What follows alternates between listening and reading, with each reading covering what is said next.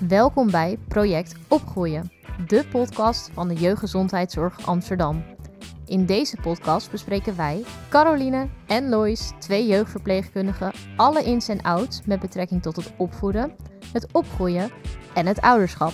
We beantwoorden alle vragen die je hebt of waarvan je niet eens wist dat je ze had. Luister vooral naar ons wanneer het jou uitkomt.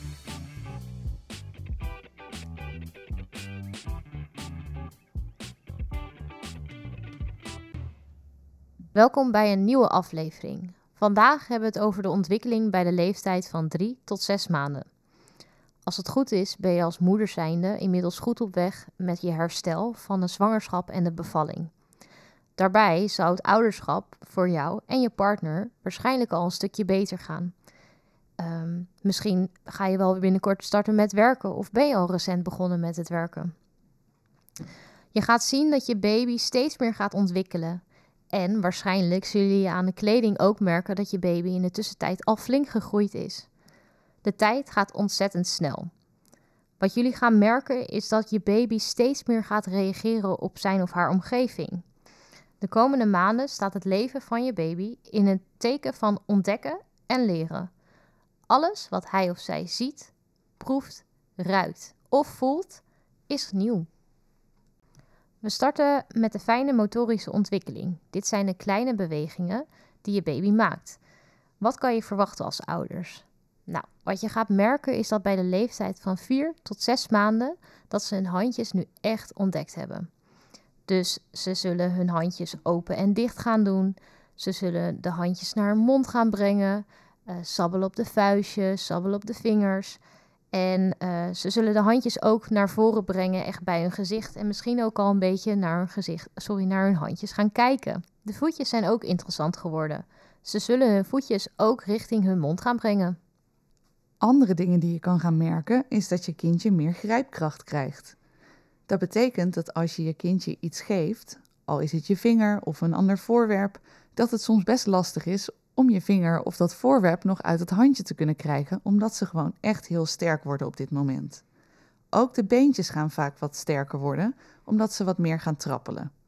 Je zal soms ook zien dat als ze op de buik liggen en ze komen met hun voetjes tegen een, uh, nou, tegen een randje aan, dat ze zich gaan afzetten. Dus dat kan ook wel eens voor, uh, voor uitdagingen zorgen. Bijvoorbeeld als je je kindje gaat verschonen. Omdat ze nu wat bewegelijker zijn en dus wat meer gaan, uh, gaan schoppen en wat sterker zijn, is het gewoon best wel moeilijk om uh, de beentjes stil te houden en toch die luier te verschonen. Een goede tip hierbij is bijvoorbeeld um, ze een klein boekje geven, het liefste met een soort knisperend geluidje. Daar reageren ze heel goed op, zodat jij rustig kan verschonen voor zover het rustig kan.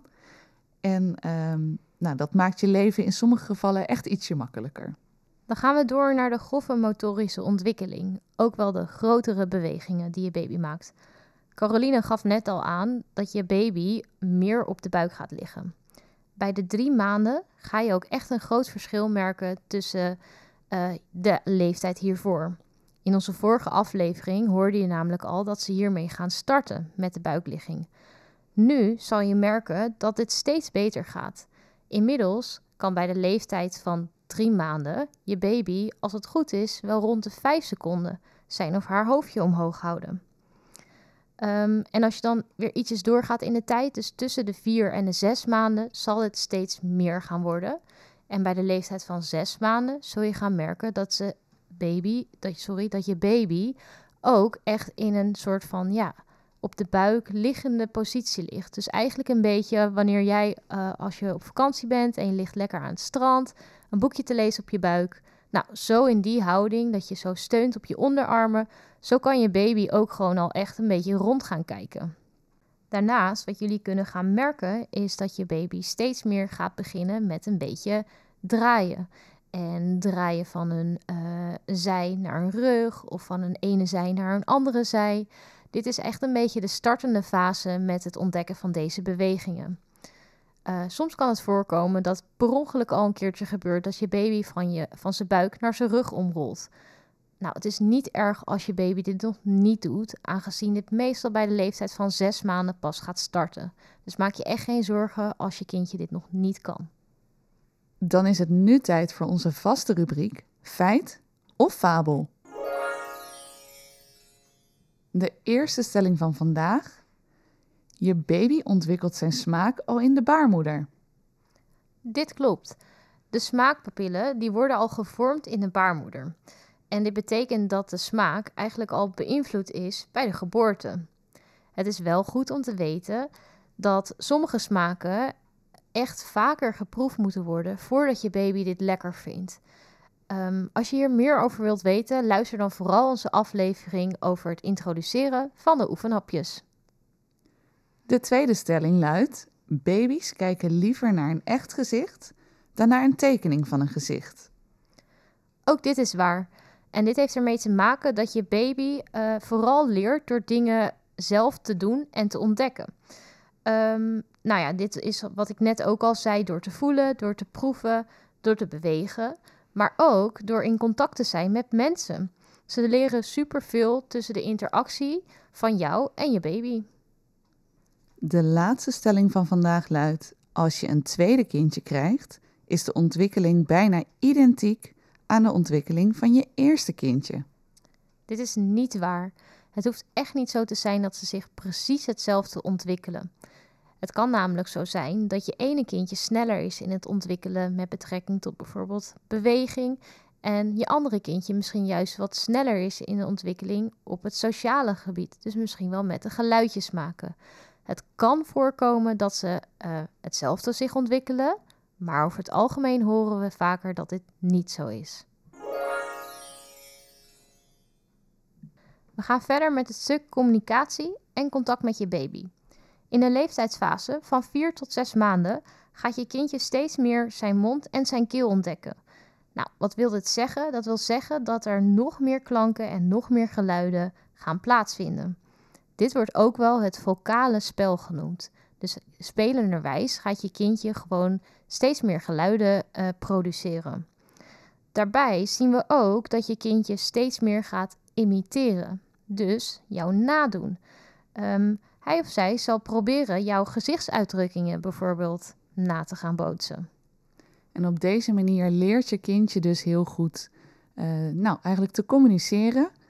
Um, daarnaast, dus naast bijvoorbeeld het fronsen, uh, tuiten van je lippen, verbaasd kijken, uh, lachen. Dat zijn natuurlijk hele leuke emoties om met je kind te delen. Ga je ook zien dat ze die na gaan doen. Maar kan je ook denken aan op spelenderwijs bijvoorbeeld praten met je kindje. Dan kan je bijvoorbeeld zeggen wat doet de koe en dan maak je het geluid van een koe. Of wat doet de kip? Nou, op die manier kan je dus spelen met je kind. We hebben vaak uh, de vraag in de spreekkamer, nou hoe doe ik dat eigenlijk? En dat is dus best simpel, want je hoeft eigenlijk alleen maar een beetje je gekke bekken te trekken of leuke uitdrukkingen op je gezicht te maken. Of een keer een boze uitdrukking om al een reactie te krijgen van je kind of wat uh, geluidjes te maken, want dat vindt je kind ook hartstikke leuk. In deze fase gaat je kindje ook geluiden maken waarbij duidelijk plezier of juist frustratie te horen is.